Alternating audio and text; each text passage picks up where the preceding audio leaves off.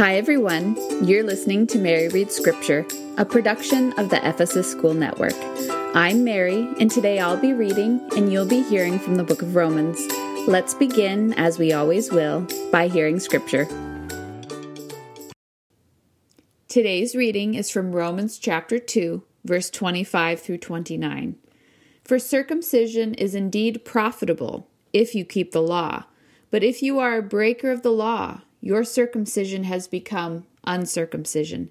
Therefore, if an uncircumcised man keeps the righteous requirements of the law, will not his uncircumcision be counted as circumcision?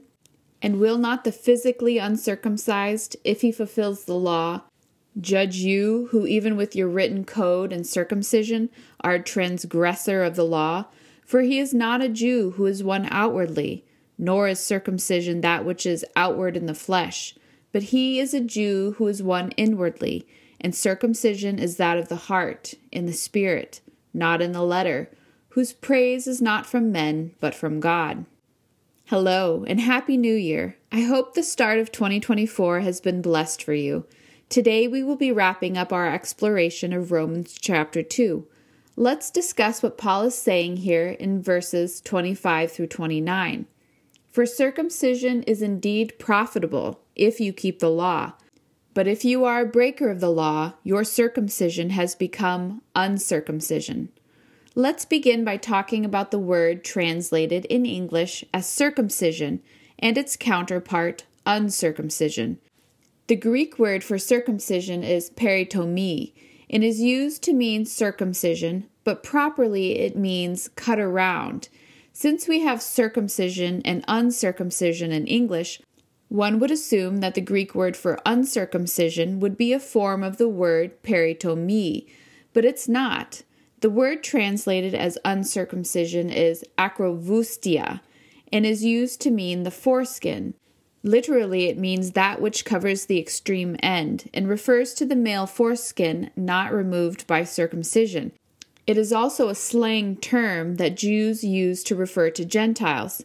For circumcision, peritomii, is indeed profitable if you keep the law. But if you are a breaker of the law, your circumcision, peritomii, has become uncircumcision, akrovoustia.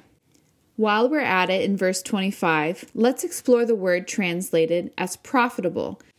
This word in Greek is opheleo, and means help, benefit, or do good. It comes from the word ophelos, which means something heaped up or heaped together. Circumcision is indeed profitable if you keep the law. With the keeping of the law, heaped together with the law, circumcision is profitable. It's a different story for those who break the law. Let's look at the word translated as breaker. A breaker of the law, paravatis nomu, Paravatis means one who stands beside, but properly it means one who steps over or one who walks contrary to something. In this case, as Paul is speaking here, circumcision, peritomii, is only helpful or beneficial for the Jews in the text if they keep the law on top of the physical cutting off of the foreskin. If they walk contrary to the law or step over the law, it is as if they were uncircumcised, akrovoustia. Paul goes on to say in verse 26 Therefore, if an uncircumcised man keeps the righteous requirements of the law, will not his uncircumcision be counted as circumcision? The word translated as keeps is a form of the verb philasso and means to guard, watch, keep, or observe. Properly, it means to preserve something by keeping watch over it. It is where we get another Greek word, phylax, which means a guard, keeper, or sentinel. We can see how this meaning is expressed in another verse in Scripture, Luke chapter 2, verse 8. Now there were in the same country shepherds living out in the fields, keeping watch, philasontes, phylakas, over their flock by night. Here, Paul is saying that an uncircumcised man who keeps watch over or guards the law should be counted as a circumcised man. And will not the physically uncircumcised, if he fulfills the law, judge you, who even with your written code and circumcision are a transgressor of the law, paravati nomu.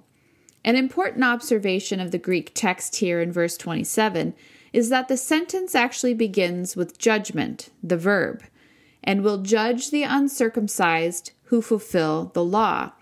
While in Greek the author has the option of putting the subject first, here Paul is emphasizing the act of judgment on the part of the uncircumcised by putting the verb first, even though the Jews in the text have circumcision and the written code.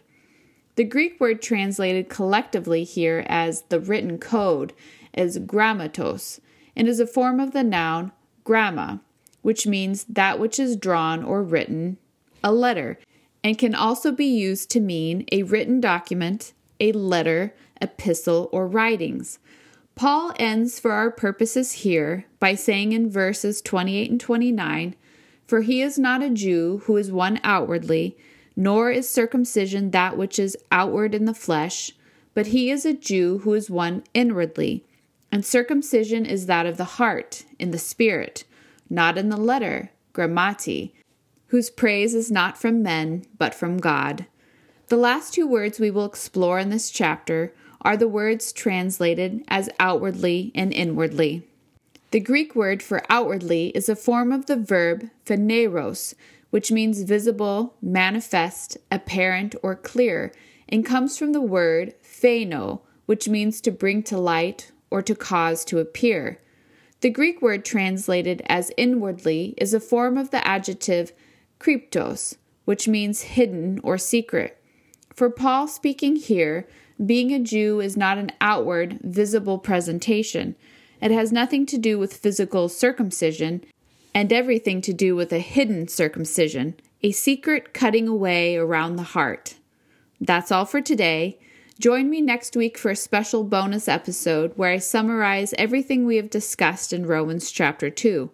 Please subscribe to this podcast on any major podcast streaming platform, including YouTube. You can find digital Greek vocabulary cards for each week's episode by following me at Mary underscore reads underscore scripture on Instagram. Thanks for listening. I'll see you next week for a new episode of Mary Reads Scripture. Bye.